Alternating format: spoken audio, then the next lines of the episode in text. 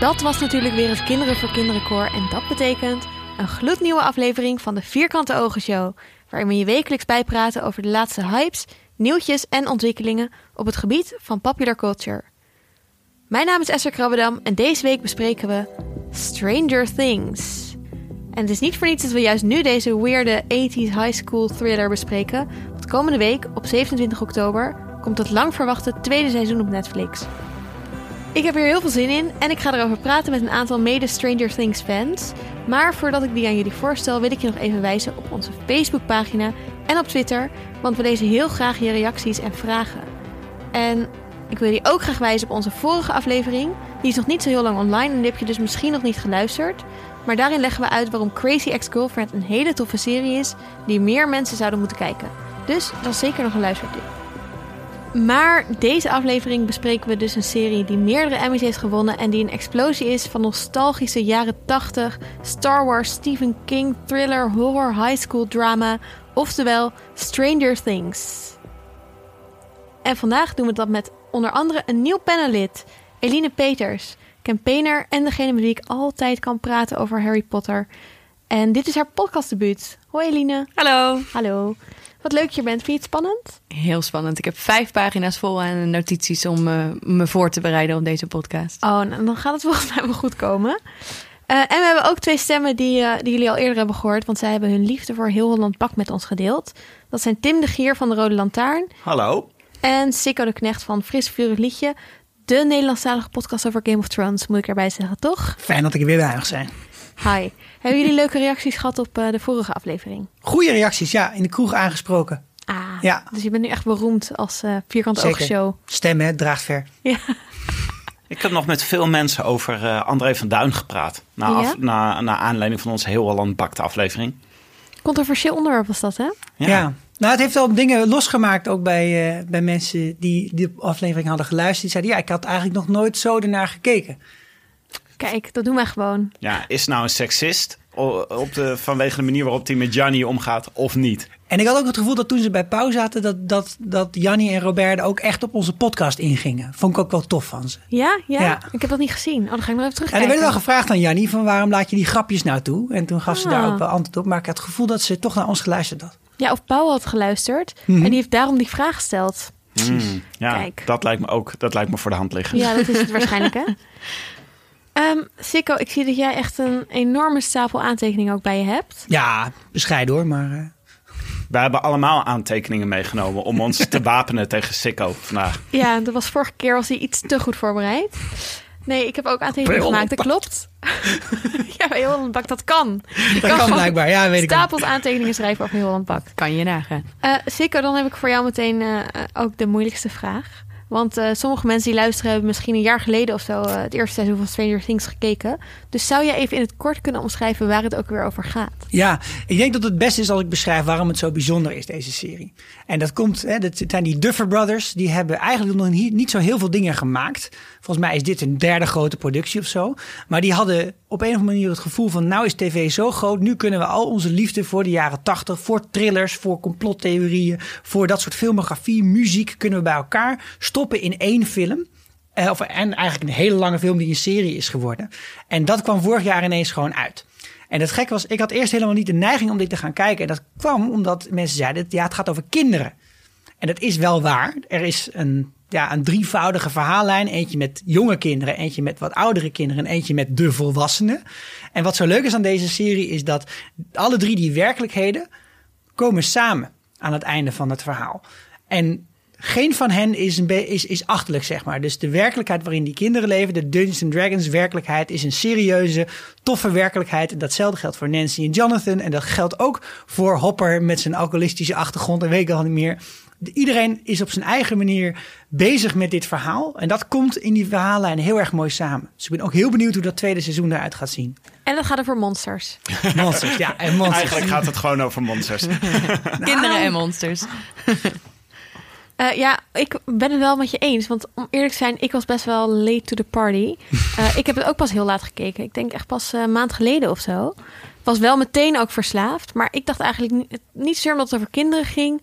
Maar omdat het over monsters ging. Of Mhm. het leek me heel eng. Ja, ja. En ik hou wel van sci-fi, maar niet als het te eng wordt. Maar eigenlijk, ja, het was wel eng. Maar het was niet dat je niet naar het scherm durft te kijken. Of wel? Ik weet niet of jullie... nou, ja? ja. heb jij zo'n moment gehad, zeker? nou, ja, het is dan flauw om gelijk daar mijn vrouw dan weer bij te trekken. Maar die, eh, die vond echt een paar eh, afleveringen. Ik van de week ook, ik heb het helemaal teruggekeken afgelopen week. Ook een paar keer moest dat dus 's ja, avonds. allemaal teruggekeken. Allemaal, tuurlijk.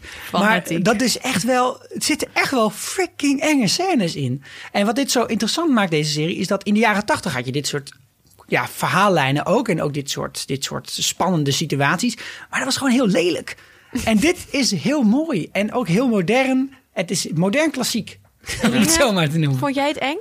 Nou, ik vond die eerste scène, die, waarin in een lift een man staat en vervolgens ineens die man weg was. Toen dacht ik, wat is dit voor een verschrikkelijk enge eh thriller-serie. Ehm, en toen was ik eigenlijk al van plan om het af te zetten. Maar ik heb gelukkig daarna doorgekeken en ik vond het wel eng. Maar ehm, doordat eh, die verschillende werkelijkheden ook allemaal een soort van echt waren, vond ik het ook wel draaglijk om te kijken. Vond ik, zat ik niet de hele tijd met mijn handen voor de ogen. Ehm, en ik was juist ook heel erg blij met eh, die, dat er ook juist weer kinderen in voorkwamen. Want als Harry Potter fan eh, dacht ik eindelijk weer twaalfjarigen die in een serie gewoon super serieus genomen worden en op super vette avonturen gaan. En inderdaad ook door de volwassenen serieus genomen worden in wat ze aan het doen zijn. Dus daar was ik eigenlijk heel blij mee. Ja, tof. En jij, Tim? Hoe heb jij het gekeken? Ik vond het echt bij Vlagen heel eng.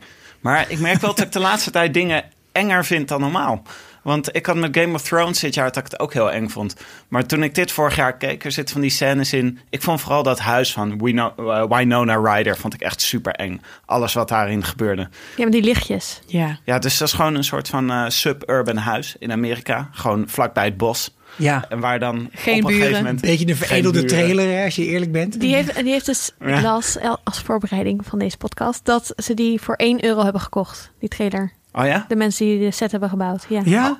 Nou, dat Nice. is wel een goed feitje. 1 euro? Eén Zo is euro. maar 1 euro. geen idee. Iemand Waarom in euro's? Nou, meestal het lijkt me dat je dollar, dat één een dollar. soort last is, weet je wel. Dat je er maar liever van af bent. En dan eh 1 euro.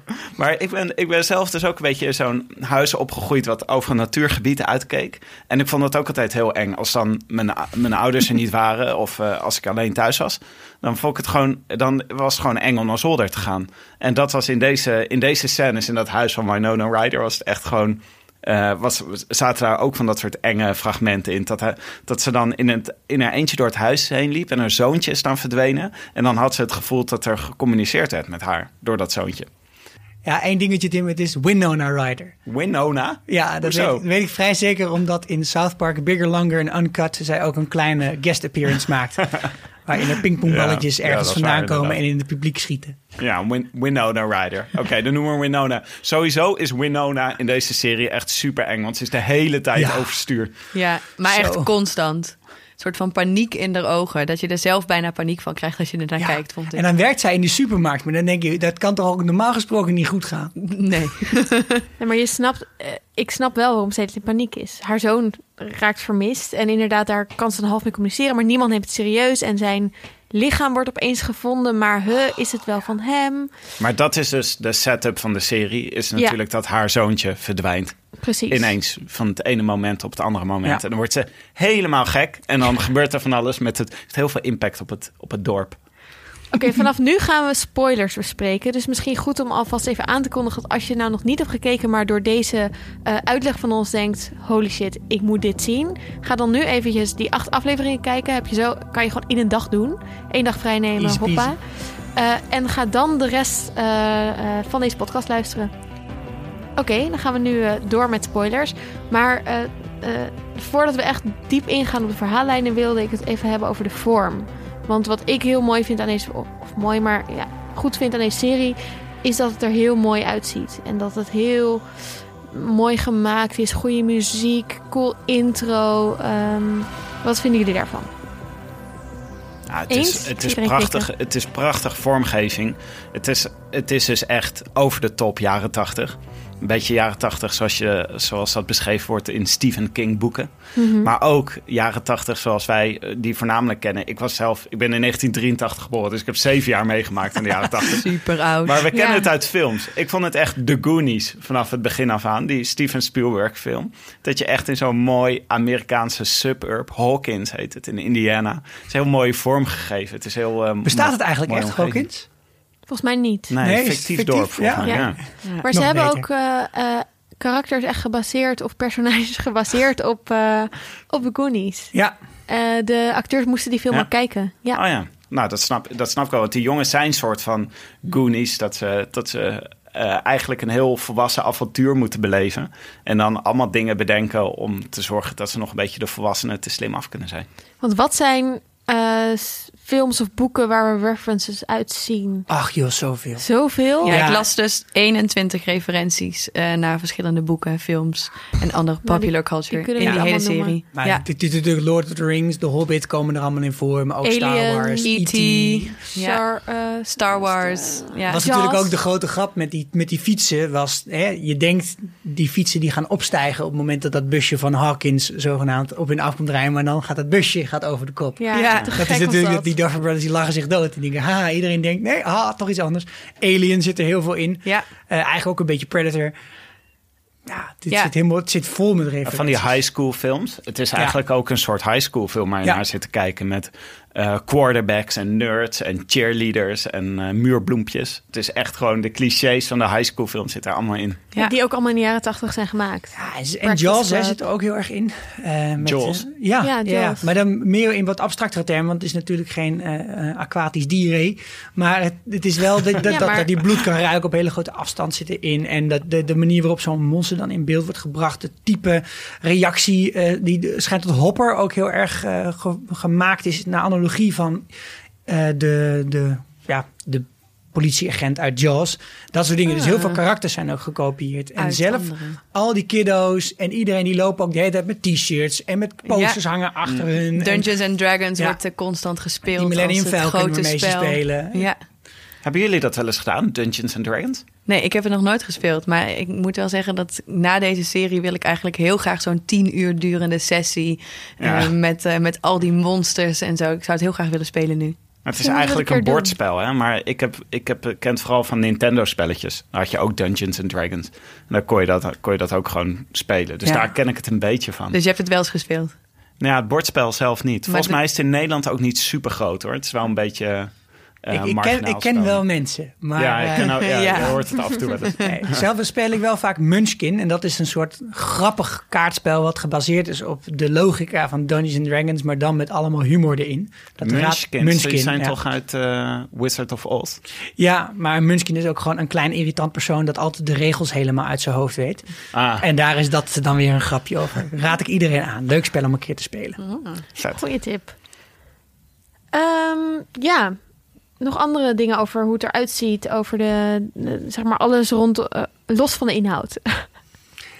Je moet natuurlijk naar die, naar die upside down kijken op een bepaalde manier. Daar is ook heel erg over nagedacht. Zijn ook heel veel ideeën uit de jaren tachtig. Zijn daar samengesmolten op een manier die je eigenlijk nu pas filmografisch goed in beeld kunt brengen. Dus zo'n constante sneeuw. Sneeuwvlokjes, ja. Dat- en en de, de belichting, de manier waarop die, die organische structuren overal hangen, dat is nu zoveel makkelijker dan in de jaren tachtig. Dat Ja. je je als filmmaker helemaal te buiten kunt gaan. Ze hebben ook iets gedaan met de sound effects, toch? Iets wat heel jaren tachtig eh was. Alles maakt geluid. Ja, Alles maakt geluid. Je kunt, je kunt niet zo gek verzinnen of het maakt geluid. En dan of het heeft zijn eigen soundtrack of het heeft als ja geluid. slijm, slijm heeft geluid. Wat was dat? Was dat de Dima Gorgon? Dat was, dat was, dat was zo'n zo'n bloem aan de muur, weet je wel. Maar, ja. en dat heb ik al eens in een andere podcast zeg- gezegd. Maar het is natuurlijk heel raar dat ook allerlei dingen die gewoon stilstaan... allemaal geluid maken. Allemaal geluid.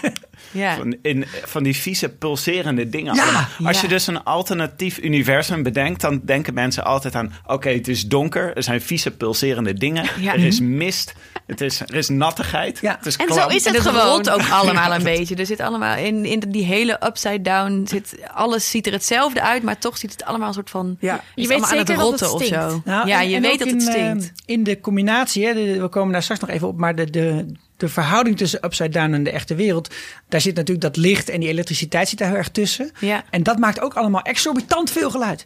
Ja, Dat je echt Ja. denkt, waarom maakt dit deze ene lichtbulb naar zoveel lawaai? dat is waar. Dan maakt het ook super eng. Ja. Ik bedoel, dat... dat ja, ja, ja. dat is echt ook zo. Dat, eh, ik stond één keer was ik in een lift in een Amerikaans gebouw. En toen eh, drukte ik per ongeluk op eh, eh, kelder, op basement. En toen ging de liftdeuren open en toen hoorde ik dat geluid. En dan zag ik het licht knipperen en toen dacht ik, nou, dit is te cliché. En toen kwam er ook nog een rat langs rennen. Nou, het was Oh echt En had je toen al Stranger Things gekeken en dacht je... oh mijn god, in deze kelder is er gewoon een, een, Ja. een, een hek naar de Upside Down? Of Het was niet? daarvoor. Ik sluit niet uit dat Stranger Things voor een deel gebaseerd is op mijn ervaring met die lift. Kunnen we ook was het. Eh, we gaan even kijken naar, naar de verhaallijnen die zich in het eerste seizoen ontwikkelen. En die spelen zich op verschillende niveaus af. En Sikko, jij had daar een eh, overzicht van, toch? Ja, Nou, zoals net al een beetje aangaf met de verhaallijnen, als je vanuit de karakters uitgaat, kun je ook gewoon van realiteiten uitgaan. En eh, dan moet je hier op zijn minst vier verschillende eh, werkelijkheden van elkaar, of dimensies zullen we ze dan maar even noemen, van elkaar scheiden. Maar dat zijn niet per se dimensies die in de ruimte ook gescheiden zijn. Maar laten we gewoon beginnen met de normale wereld. Een beetje de wereld van, van, van Nancy, van Hopper. Die wonen in een normale wereld. En in die normale wereld gebeurt nooit wat. En je zit in fucking middle of Indiana. Dus dat is gewoon een hele begrijpelijke wereld. Slaperig dorpje. En in die wereld is ook iets een soort van omgeven met een hek. En daar zit een instituut. En daar in dat instituut zit de wereld erboven. En dat is de, de complotwereld. Daar zitten de mensen die zijn enge dingen aan doen met dat MK Ultra en allerlei andere rare shit. Die zitten in die wereld. En die interacteren eigenlijk nooit, maar soms gebeurt dat wel. Nou, en dat, in dit geval komt dat omdat een van de onderliggende werelden interacteert met die wereld. Maar voordat je naar de upside down gaat, moet je nog naar de zijkant van het touw. Je hebt die analogie in eh, volgens mij de zesde aflevering, de vijfde aflevering. Dat legt Scott Clark, de docent van scheikunde, legt dat uit. Er is een bovenkant van het koord, er is een onderkant van het koord en er is een zijkant van het koord. En op het zijkantje van het koordje, daar loopt L. Zij heeft die zwarte wereld om zich heen waar niets is. Waar een combinatie gemaakt kan worden. Hè, dat je via de zijkant naar een andere werkelijkheid aan de bovenkant kan. Dus zij kan naar Russische spionnen kan ze naartoe. Maar ook kan ze naar de upside down. Via de zijkant. Zij is de flow, toch? In die analogie. Eh, zij is de, ja, precies. de flow die zich kan, ja. kan bewegen Ja, tussen de verschillende werelden. werelden. En dan daaronder is natuurlijk de upside down. We weten nog steeds niet helemaal wat er nou is gebeurd en hoe de upside down is gecreëerd. Het lijkt erop dat het een soort momentopname is geweest van het moment dat de, het monster werd wakker gemaakt door L. En van de upside down in één keer naar de complotwereld is gestapt. Die dan vervolgens weer naar de normale wereld is gestapt. Maar je ziet ook dat dus tussen die werelden allemaal karakters verbindingen hebben. Maar sommige zijn bijvoorbeeld nog nooit in een normale wereld geweest, zoals L. En voor haar is het grootste verhaal dat ze in de normale wereld terechtkomt. Terwijl het voor de Demogorgon heel bijzonder is dat hij in die complotwereld terechtkomt. En zo zit dat he het hele spel gaat de hele tijd zomaar door. En dat vind ik het knappe hieraan. En ik denk zelf dat er nog een andere wereld is, op zijn minst. En dat is de wereld die onder de upside down, of eigenlijk tussen misschien meerdere upside downs hangt. Want ik snap nog steeds niet helemaal hoe het zit met die Demogorgon, met die slakken, met die bloemen. Daar moet ook iets aan de hand Daar zijn. gaan we het straks over hebben. Ja. We gaan straks vooruitkijken naar de theorieën over seizoen 2. Maar die, Ehm, mag ik nog iets zeggen over die, over die niveaus? Jazeker. Want er is eh, die Scott Clark, die natuurkundeleraar, die komt er de hele tijd een beetje als soort uitleggen, als personage die dingen Ja. uitlegt, komt hij als Dungeon Master eigenlijk. Ja, ja. Die, eh, Maar die noemt op een gegeven moment noemt hij Hugh Everett. Eh, En die is eh, beroemd geworden van de veel werelden interpretatie. Dat er dus op elk moment zijn er eh, een heleboel verschillende werelden waarin alle scenario's uitgespeeld worden. Dus dat wij hier nu zitten is maar één werkelijkheid, maar er is ook nog een andere werkelijkheid dat een van ons hier niet gearriveerd is doordat we aangereden zijn of de verkeerde kant op zijn gefietst. Net zoals in Interstellar en in Community. Ja, meerdere werelden. En de, volgens mij hebben ze gewoon het principe overgenomen dat er meerdere werelden zijn. Rick and Nou. Morty ook. Ja, dat Ja. gaat hier helemaal over. Oh ja? Als Ja. er nou toch één serie is. Oh my god, kijk dit mensen. Oh, die, moet, die, moeten ook, eh, die moeten ook kijken. Maar dat, eh, die man die dat verzonnen heeft, dat is dus de vader van Iels. Kennen jullie die zanger? Nee. Iels? Jawel, awesome. Ja. die, Fun eh, fact. die schijnt daar ook boeken zo over te schrijven. Maar dat vind ik heel vet. Maar die wordt dus heel even genoemd, die Hugh Ja. Everett. Ja. En daar gaat die, de Dungeon Master komt vast nog wel een keer terug om meer over Hugh Everett te vertellen. Ja, ik heb hem ook even geresearched. Want hij biologeerde mij ook dat, dat hij aangehaald werd zo letterlijk. Het is ook een, eh, een echt zelfverklaard atheïst. Hij geloofde echt helemaal nergens in. Hij heeft ook altijd gezegd... als ik ooit doodga mag je mijn hele lichaam verbranden... en bij het vuilnis zetten. Het maakt mij niet uit. Zelf wel, eh, zeg maar, eh, overleden aan heel veel roken, drinken en veel te veel eten. en eh, zijn andere dochter heeft zelfmoord gepleegd. Oh. Nou, nou, Wow. we weten ja, heel, heel, veel nu heel over ingewikkeld deze... familieverhaal van Ja. deze meneer. Eh, sowieso gaan we nog heel veel leren volgens mij over de Upside Down. Want er schijnt de eh, schrijvers van deze show schijnen een 30 pagina map te hebben over wat de Upside Down is. Beetje zoals Sikko's aantekening. Ja, precies. Ja, maar ook eh, J.K. Rowling heeft ook een heel notitieblok over eh, de, de mentors. Anders ja. kun je dit soort verhalen niet maken. Dat is wel vet. Dat lijkt me het allerleukste van het schrijven van zo'n serie. Dat je dan gaat denken, op een gegeven moment ga je een brainstorm organiseren. Ga je met z'n allen aan tafel zitten en zeggen... ja, we hebben nu wel die upside down verzonnen. Maar wat Maar, nu? maar wat nu? We moeten regels hebben. Wat, welke regels Ja. hanteert dit systeem? Dit zou ik zo graag willen doen. Dat lijkt me echt super tof om te bedenken. In goede series doen ze dat. Bij Game of Thrones hebben ze dat een beetje losgelaten volgens mij. Je weet het niet. Maar goed, Misschien gaan- komt het nog. Ja, je- niet haten op het is eigenlijk best wel een, een klassieke ambacht van het, de worldbuilding. En dat is niet echt een... eh, volgens mij in Nederland doen we niet echt, zien we dat niet echt als vak. Maar Amerikanen kunnen dat echt supergoed. Maar heb je Nederlandse fantasy series? ja, vast Kunnen we wel. hier een krekel in monteren? Ja. Een Ehm, Nederlandse fantasy-serie. De scheepsjongens van Bontekoe. Ja, Ah, laten we doorgaan. laten Oké, we ja, we, we dwalen een beetje af. Eh, ik heb een andere leuke vraag voor jullie. Wat is jullie favoriete personage en waarom? Tim. Die van mij is Hopper, hoor. Ja, Hopper? Ja, Hopper is echt het suburban verdriet, wat mij betreft. dat is eigenlijk, Oh. die man is geboren om een held te zijn. Vertel even wie het ook weer is. Dat is de agent. De agent. De Die agent, helpt met en de Het zoektocht. is een beetje een dubieuze agent inmiddels, want het is een soort van held. Hij is opgestaan als held.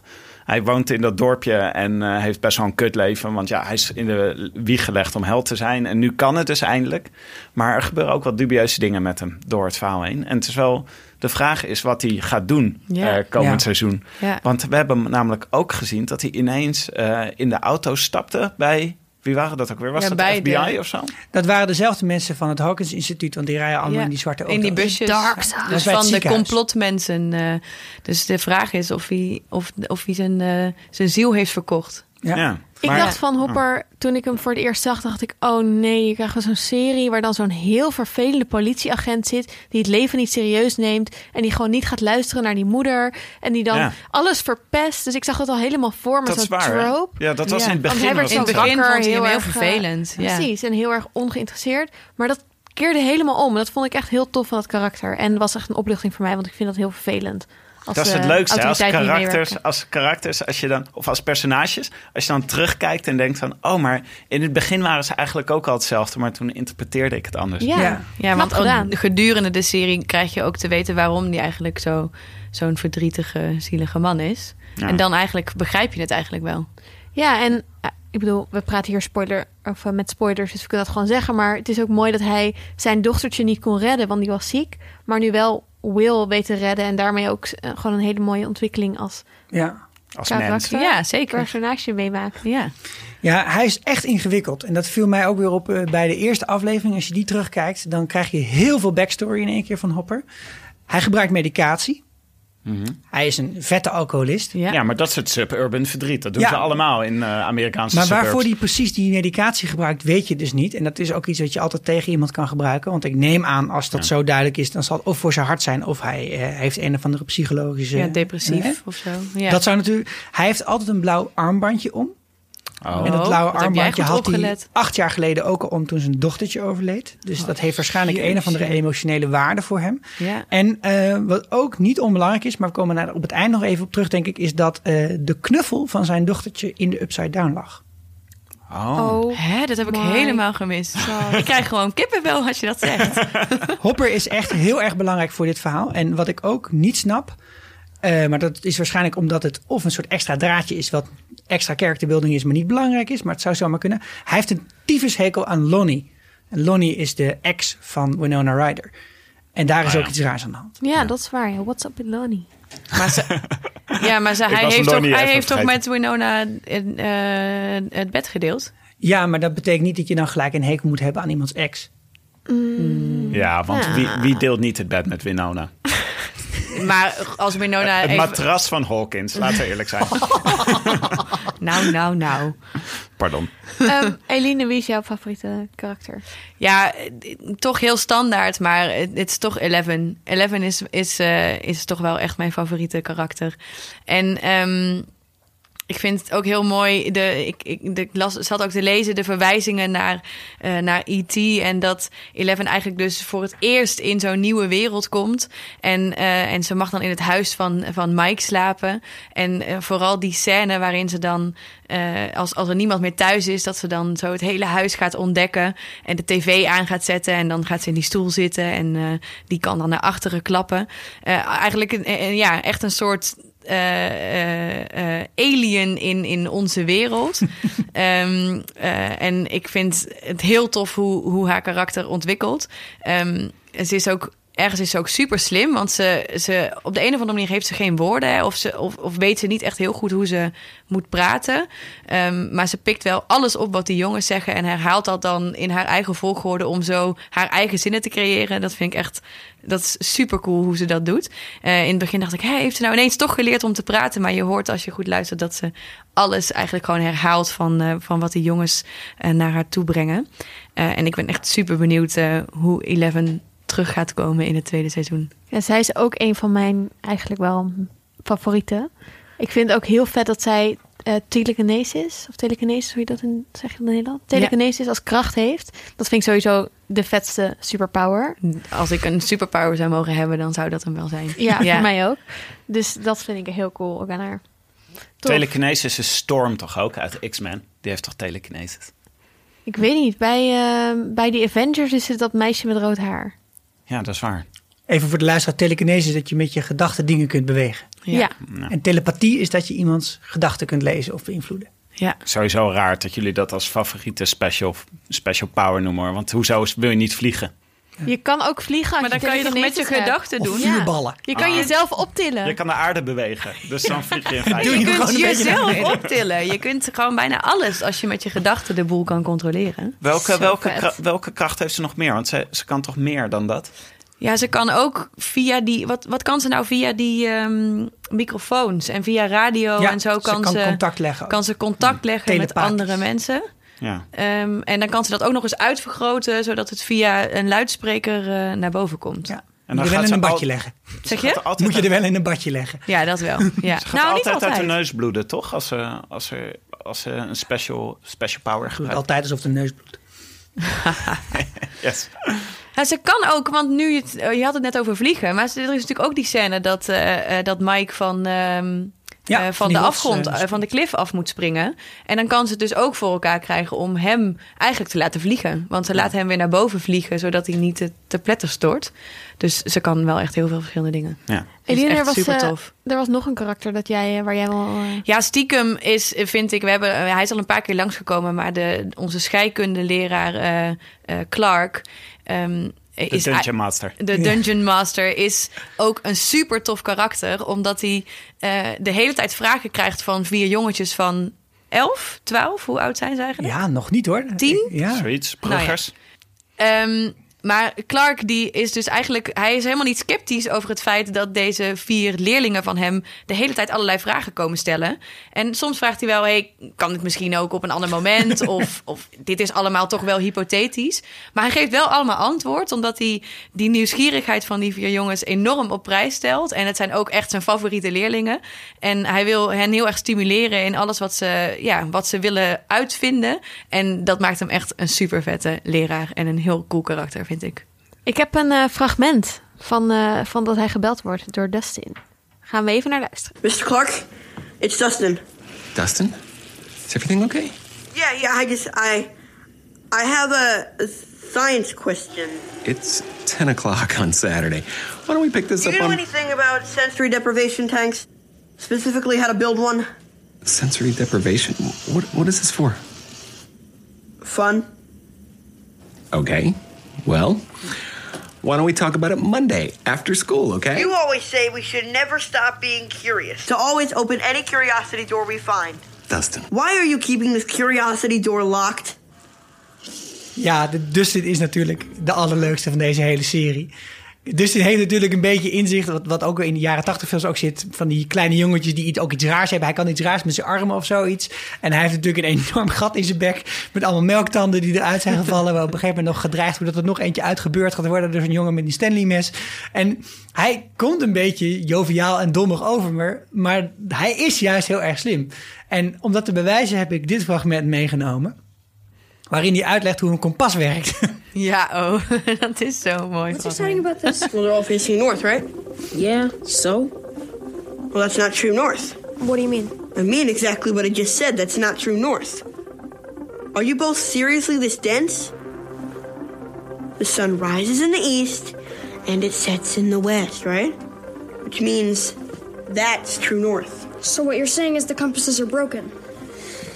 Do you even understand how a compass works? Do you see a battery pack on this? No. No, you don't because it doesn't need one. The needle's naturally drawn to the Earth's magnetic North Pole. So what's wrong with him? Well, that's what I couldn't figure out, but then I remembered. You can change the direction of a compass with a magnet. If there's the presence of a more powerful magnetic field, the needle deflects to that power. And then I remembered what Mr. Clark said. The gate would have so much power. Disrupt the electromagnetic field. Exactly. Meaning, if we follow the compasses north, They should lead us to the gate. Ja, Dit is toch geweldig? dit is de leerling die elke leraar wil hebben. Hij heeft gewoon geluisterd. En toen heeft hij er een synthese van gemaakt. En een evaluatievraag over gesteld. En toen dacht hij: hey, wacht eens even. Ik kan gewoon de gate vinden als Hij ik kan gewoon het gewoon afneem. toepassen. Ja, Ja. hij is echt. Deze gast is goed bezig. Is het eigenlijk een jonge sicko? Ja, dat wil ik niet zeggen. ik zou mezelf nooit in zijn schoenen durven plaatsen. En eh, iets anders wat ik heel erg leuk vind aan Dustin is dat hij ook dat hij dat niet alleen heeft op het technische vlak, maar ook op het sociale vlak. Ja. En daarvoor heb ik ook een, een fragment meegenomen. Sometimes your total obliviousness just blows my mind. He's your best friend, right? yeah, I mean, I don't know. It's fine. I get it. I didn't get here until the fourth grade. He had the advantage of living next door, but none of that matters. What matters is that he is your best friend. And then this girl shows up and starts living in your basement, and all you ever want to do is pay attention to her. That's not true. Yes, it is. And you know it. And he knows it. But no one ever says anything until you both start punching and yelling at each other like goblins with intelligence scores of zero. Now everything's weird. He's not my best friend. yeah, right. I mean, he is, but so are you. And so is Will. Can't have more than one best friend. Says who?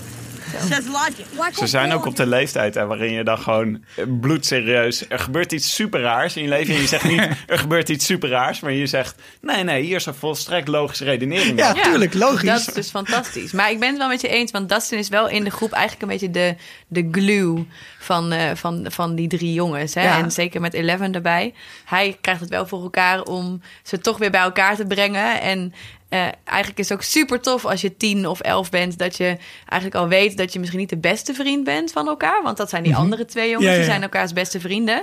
Maar dat maakt er niet uit, want hij is gewoon tof en iedereen vindt hem aardig. En hij probeert het allemaal bij elkaar te brengen. Dus hij is wel echt, eh, hij is wel een held. Ja. Ja. Ik zag trouwens in een fragment dat hij dus in real life echt nog net zo hard slist als dat hij eh, Ja. in deze Ja. serie doet. Dus dat is ook wel mooi. Heel nice. Ja, hij heeft echt die tandafwijking die die hij ook noemt in de serie. Die Ja. heeft hij, dat Die Oh, heeft hij die gewoon in hij het echt. echt. Oh, wat Ja. leuk. Hij slist echt eh, in, als een malle. Ja. Ik eh, wil nog wel even voor alle personages zeggen dat wat ik eigenlijk aan iedereen heel tof vind, is dat ze allemaal geen hele domme besluiten nemen. Ik vind het het allervervelendste, denk ik, in films en series, als hele slimme mensen, zeg maar de wetenschappers in Aliens en, en zo. Ik bedoel, als je in een spaceship zit, dan, dan ben je een astronaut, dan ben je echt wel ergens voor uitgekozen. Dat die dan Ja. super domme besluiten nemen. Dan, Ja. oh ja, ik ga Ja. toch nog even die tunnel inlopen. Oh nee, ik blijf toch nog even. Ja, mensen die in een eentje ergens gaan kijken, Ja. dat vind ik ook heel frustrerend. zonder- Ja, maar dat vond ik wel met Nancy die in die boom eh, kroop. Dat was niet wijs. Dat, toen dacht ik, waarom doe je dit in je eentje? Neem iemand mee, Jonathan Ja. mee. Jonathan mee. Ja. Ja. Maar ik vond wel bijvoorbeeld hoe Nancy en Jonathan die Dem- de Demogorgon willen verslaan, Zeker. was gewoon slim. Ja, en verder, voorbereid. 2.0. het zijn kinderen, dus je begrijpt waarom ze bepaalde besluiten nemen. Maar niemand doet. Er was geen één keer dat ik tegen de tv ging schreeuwen. Waarom loop je daarheen of zo? Ik weet niet. Ik vond dat wel. En zelfs die Steve, hè, dat vriendje van Nancy, zelfs hij, je hebt echt dat gevoel van die, hè, de jock, een beetje de stoere jongen. Nou, die zal wel een leeghoofd zijn. Dat is ook niet zo. Nee. Nee. Hij is ook, een het jongen eind. met gevoel en hij komt ook nog geweldig terug. Ja. Swinging away, een beetje op zijn science-achtig met zo'n honkbalknuppel losgaan op dat ding. Ja. Maar zelfs hij heeft nog een redemption. Dat vind ik echt heel goed aan deze serie. Dat je, wat je beschrijft, mensen maken geen domme, eh, domme beslissingen. Maar ze, ze zijn ook echt. Ja, het Ja. zijn allemaal echte karakters. Ze zijn niet een soort karikatuur. Kari, kari, kari. Ik krijg elke keer een soort, soort zenuwentik bij het woord karakters. Omdat ik dan denk, is het niet gewoon personages? Maken we niet een Engels woord gewoon Nederlands? Maar volgens mij kan je, kan je het in Nederlands ook wel zeggen. Ja, Maar het Tim is mij Ik vind het gewoon niet mooi. eh, eigenlijk is het heel erg, eh, maken we gewoon het Engels woord characters, vertalen we direct. En dan denk ik gewoon, Tim kijkt me elke keer boos aan als ik het zeg. Dus vandaar dat ik af en toe even Enorm te stotter over dit woord. Oké, dan is het nu tijd voor het moment waar we allemaal op hebben gewacht. Namelijk de theorieën over seizoen 2. Oké, zullen we even een rondje doen? Wat eh, Oh, zijn onze favoriete theorieën. theorieën? nou, het zal wel over Wil gaan, hè? Komende seizoen. Die is namelijk teruggekomen. Die heeft vastgezeten in de Upside Down. Ja, En die is nu weer terug. En die had een slak had hij in zijn lichaam. Gadverdamme. Heel zo veel. vies. Echt Ja. zo Ja. vies. Maar ja, wat is er met hem gebeurd? Want in de trailers zie je al een beetje... zie je hem op een gegeven moment gewoon ergens lopen... en dan ineens is hij weer in de upside down... en ziet hij, eh, kijkt hij om zich heen en zit hij weer even in de upside down. Dus is hij met één voet in de upside down gebleven... en in één voet in de echte wereld? Of wat is er met hem aan de hand? Ja. ja. En je ziet ook in de, in de trailers dat hij... Maar we zien in de trailers wel erg veel. eh, maar eh, eh, ja, je ziet ook dat hij aan het einde echt in het ziekenhuis ligt... en bewusteloos en eh, niemand kan hem meer redden. Dus eh, het gaat wel weer over Will. Ja, nou wat er natuurlijk gaat gebeuren hierna, want je ziet aan het einde van, de, van het eerste seizoen, zie je zo'n bord hangen, een prikbord met een paar van dat soort tekstjes erop. En er zijn ook mensen die zijn helemaal monkey shit crazy gegaan om dat dan te analyseren wat er allemaal in staat. Natuurlijk. Maar in algemene termen lijkt daar de suggestie uit te komen dat ze toch gaan proberen dit te cover-uppen. Ze gaan toch iets proberen om een laagje eroverheen te leggen alsof er iets gewoon, het was een tijdelijke energiestoring of iets in die richting. Ja. Maar waarom is- dan? Omdat dat laboratorium moet geheim blijven. Ja, wat er zeker. gebeurt in Dat het moet echt. nou, maar het jammer is natuurlijk op zo'n moment. Er zijn al iets van acht mensen of zo, of zeven mensen confirmed in de Upside Down geweest. Dus dat hou je nooit meer geheim. En Will heeft inderdaad een probleem. Hij komt allemaal slakken uit zijn buik en hij maakt steeds contact met de Upside Down. Hij keek er ook niet, bij, niet verbaasd bij de, de laatste keer dat dat gebeurde. Viel dus het gebeurt op, vast ja. waar. Ja. Ja. En, maar ze moeten wel iets met Will. Want anders gaat hij gewoon dood of wordt hij weer ziek. Of, en nou, je Wordt kent Winona. Ryder, je kent Joyce. Die, eh, die laat het echt niet eh, over één nacht ijs gaan. Nee. Dus die gaat stampijn maken Die gaat natuurlijk. vechten. Misschien wil het monster gewoon Will terug op een gegeven moment. Want je ziet hem in de trailer ook zeggen... ze zitten niet achter mij aan, ze, zi- eh, ze zitten achter alle anderen aan.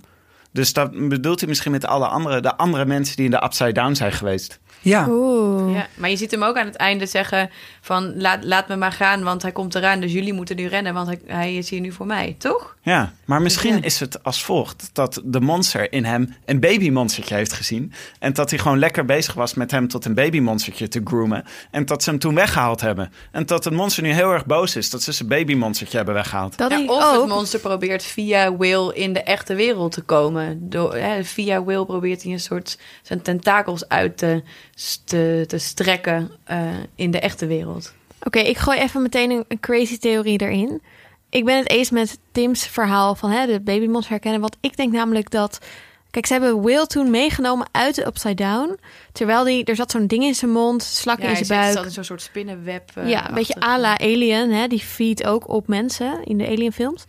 Ehm, maar Barb, die lag daar nog. En Barb, die was helemaal... Die had niet meer zo'n ding in haar mond, volgens mij. Of misschien Nee. ook wel. Maar die zag er wel Dood fucking uit. creepy uit. Dood, met Barb was hartstikke dood. Was Ja, echt oké, oké, oké, oké. Want Eleven Barb kan was geen- dood. Oké, Eleven kan haar vinden Geen in die, bad, in, die, in die badkuip. En dan zegt ze nee, die, die is weg.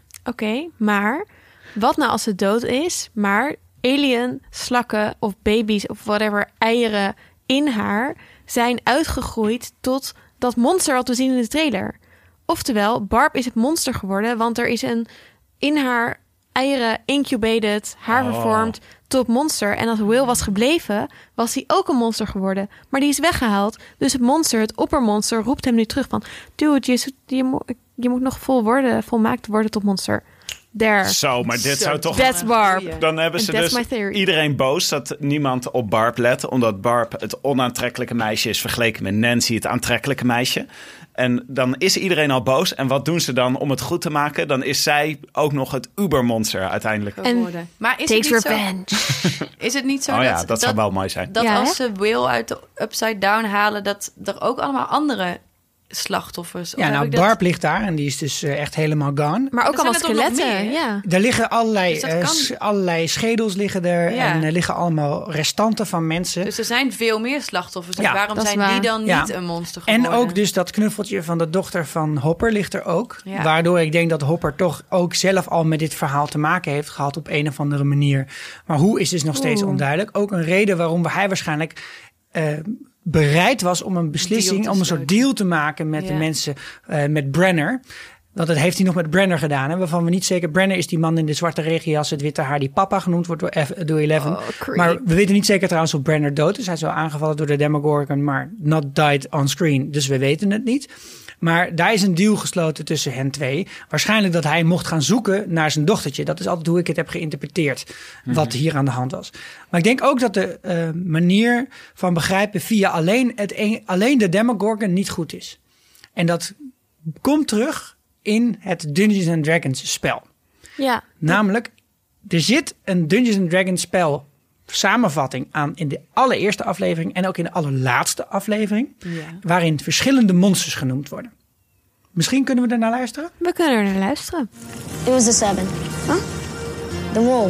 It was a seven. The Demogorgon. It got me. Je hebt dan nu gezien eh, het, in het begin van de aflevering dat ze dus het spel verloren hebben. Want Will die heeft niet gezegd ik doe iets van een, eh, een beschermingsspel, maar hij gooit een fireball. En Dat is een, een eh, offensieve strategie. De fireball komt zelfs nog letterlijk terug, omdat Jonathan die Demogorgon ook echt in de fik zet op een gegeven moment. Dat is wel geinig. Maar Will die zegt ik pak hem wel in mijn eentje. Hij wordt verslagen en hij zegt ook nog eens eerlijk tegen Mike van het was een 7. Het was niet hoog genoeg om te winnen. Dus dit gaf al wat aan over wat er in dit seizoen ging gebeuren. Namelijk Will wordt door de Demogorgon gegrepen en dan weten we even niet meer wat er aan de hand is. Dan het tweede vak.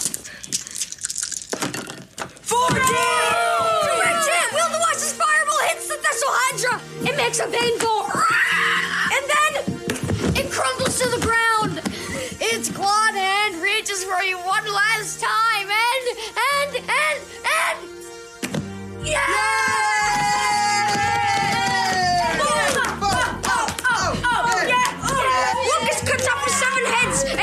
and Dustin places them into his bag of holding. You carry the heads out of the dungeon victorious, and you present them to King Tristan. He thanks you for your bravery and service. Whoa, whoa, whoa, whoa, whoa, whoa. That's not it, is it? No, there's a medal ceremony. Oh, a medal ceremony? What are you talking about? yeah, man. The campaign was way too short. Yeah, it was ten hours. But it doesn't make any sense. It makes sense. Oh, no. What about the lost night? and the proud princess and those weird flowers in the cave. I don't know. It's Jeez, what's that smell?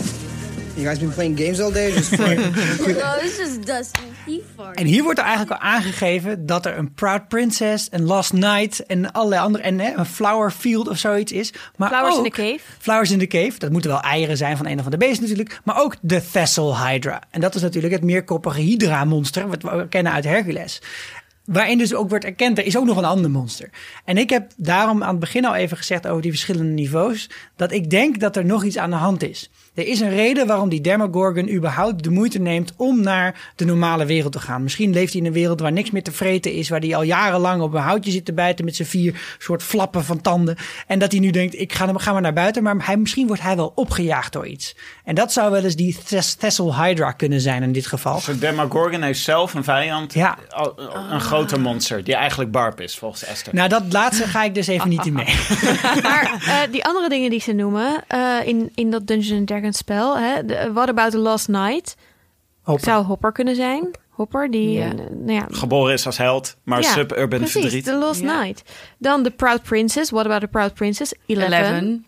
What About Her? Ja. En The Weird Flowers in the Cave. Inderdaad, denk ik. Die eieren die we hebben gezien, ook heel alienachtig, in eh, eh, de Upside Down. En daar zat de Demogorgon van te eten, hè jongens. Dat hij Hij was hem niet aan eten? het nursen. Nee, de eerste keer dat je de Ah. Demogorgon ziet in de, eh, in de, eh, de, de zwarte badkuipwereld van Eleven, de zijkant van het touw, daar zit de Demogorgon op dat ei te, te snoepen. Oh, want ik En dacht ze er is iets komen ook zo'n ei tegen, Ja. Jonathan en Nancy, als ze in, die, eh, als ze in de Upside Down terechtkomen. Maar dat is heel raar. Daar, daar, daar zou denk ik die Demogorgon, zeg maar, dat, dat klopt op een of andere manier niet met elkaar. Maar waarom denk je dan dat hij van die eieren aan het eten is? Je ziet hem dat doen in, Ja. eh, in, Maar in die... Is hij niet kusjes aan het geven? Nee, hij heeft gewoon honger. Er is, Oké. Dit is denk ik de manier. Misschien moet hij op een of andere manier eh, eten naar een grote monster brengen. Wat dan weer eieren legt die hij dan weer kan eten. Ik weet het ook niet. Hè, daarom, ze hebben 30 pagina's hierover geschreven. Oké, nog heel kort, laatste rondje. Theorieën? Dingen die nog niet zijn gezegd? Nou, de, de laatste aflevering van het tweede seizoen heet The Last Brother. Ehm, dus eh, ik denk dat, er, eh, dat Eleven een broertje heeft. Of misschien dat er in ieder geval in dat instituut... eh, dat er nog een ander kind is die op dezelfde manier als Eleven...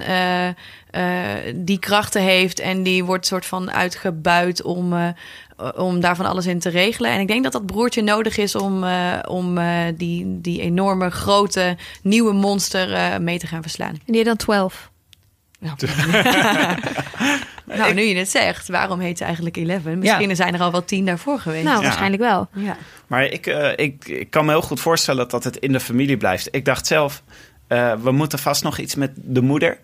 Die ook even opgevoerd wordt. Terry Eyes.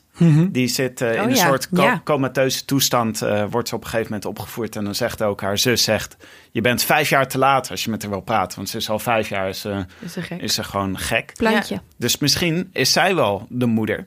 Want eh, er is zij met haar. Het, eh, ja, ze is sowieso de moeder. Ja.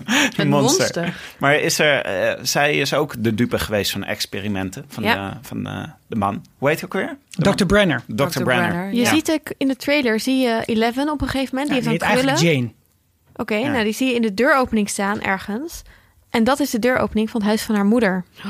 Ah. Als je goed kijkt naar de achterkant van de poort, die is blauw en de, de binnenkant van de Maar dan kijkt ze heel boos. Ja, Dus ze we hebben in komt ieder daar geval vastgesteld dat er nog tien broertjes en zusjes tevoorschijn Ja. komen met Ja. speciale krachten. Ja. En dat er nog iets met de moeder gaat gebeuren. Ja. Man. Maar eigenlijk denk ik, en dat is mijn favoriete theorie, is dat de Upside Down een alternatieve dimensie is en staat voor het late kapitalisme. En dat het monster eh, de, de onzichtbare hand van de vrije markt is. Oh, wauw. Wauw, mooi dat we het hier zo, zo eh, licht houden. We worden toch weer geïndoctrineerd.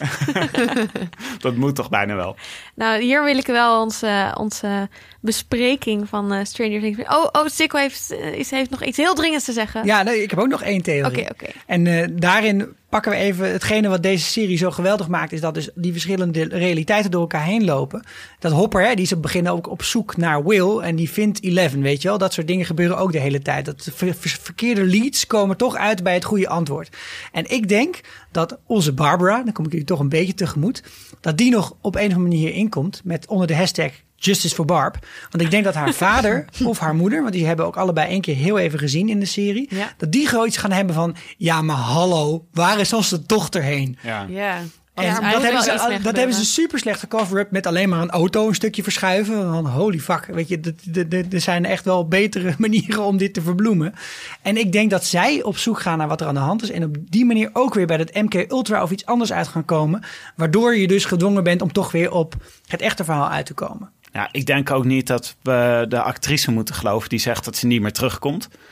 Dat zei eh, Jon Snow zei dat ook, hè? Precies, dat moet je zeggen. Ja, dus dat is gewoon. eh, Het was wel je- een overtuigende performance. Maar goed, ze is ook actrice, dus... Precies, hoewel dit haar eerste rol ooit was. Ja? Fun fact, ja. Oké, dan met hashtag Justice for Barb. Laten we de Mooi. Mooi einde. Stranger Things achter ons en gaan we door met Lucht je hart. Waarin jullie allemaal nog even je hart mogen luchten over iets rondom popular culture. Wat jullie deze week hebben meegemaakt. En Sikko, jij mag eh, aftrappen. Hans! Het was Hans! Yes, yes, yes, yes! Oh man, Hans heeft heel Holland Bakt gewonnen. En nou ja, als je onze aflevering daarover hebt geluisterd... dan snap je wel waarom ik dat zo leuk vind. Het was nog even kiele kiele, want eh Gwen deed een Ine.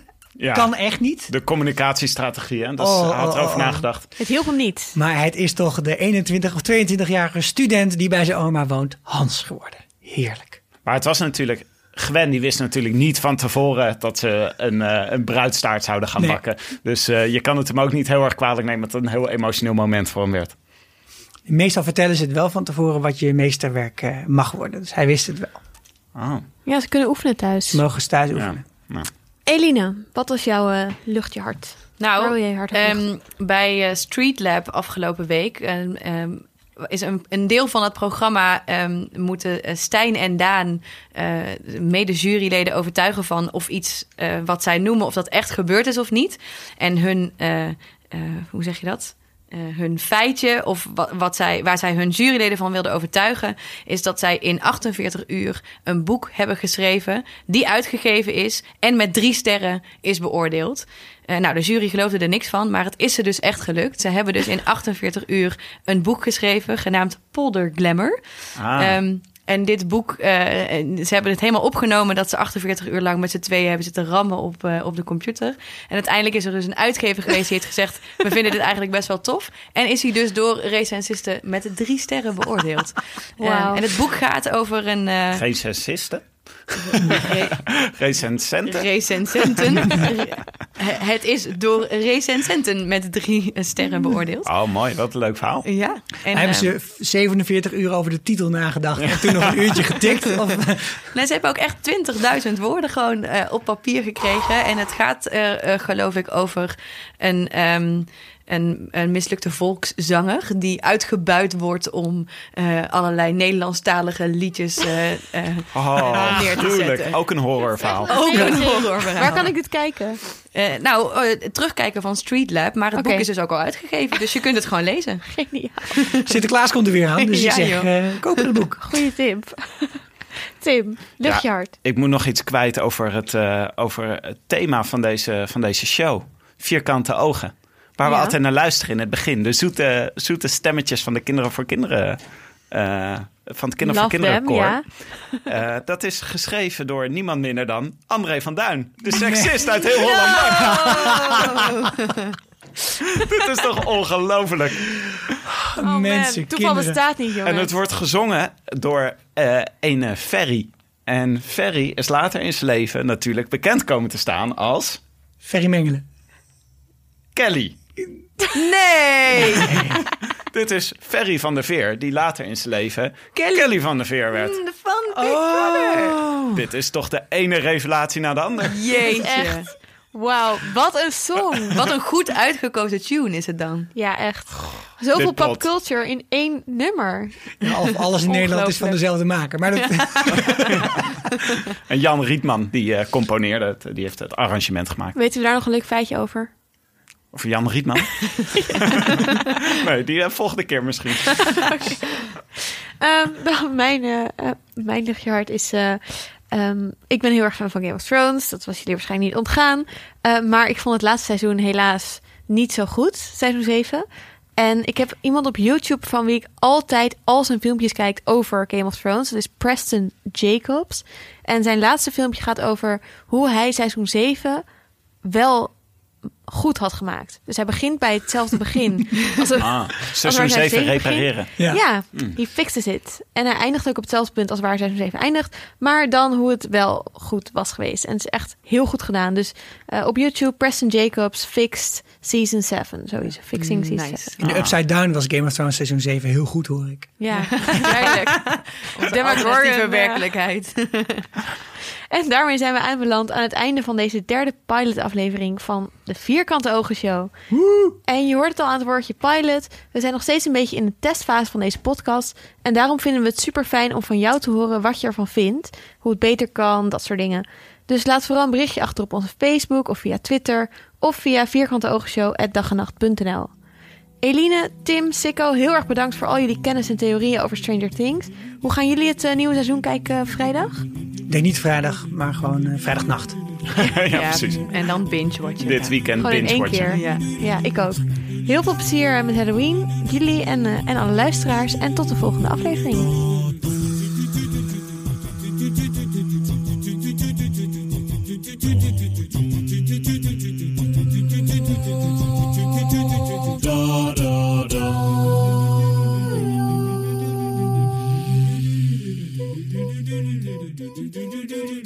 do do do do do do do do do do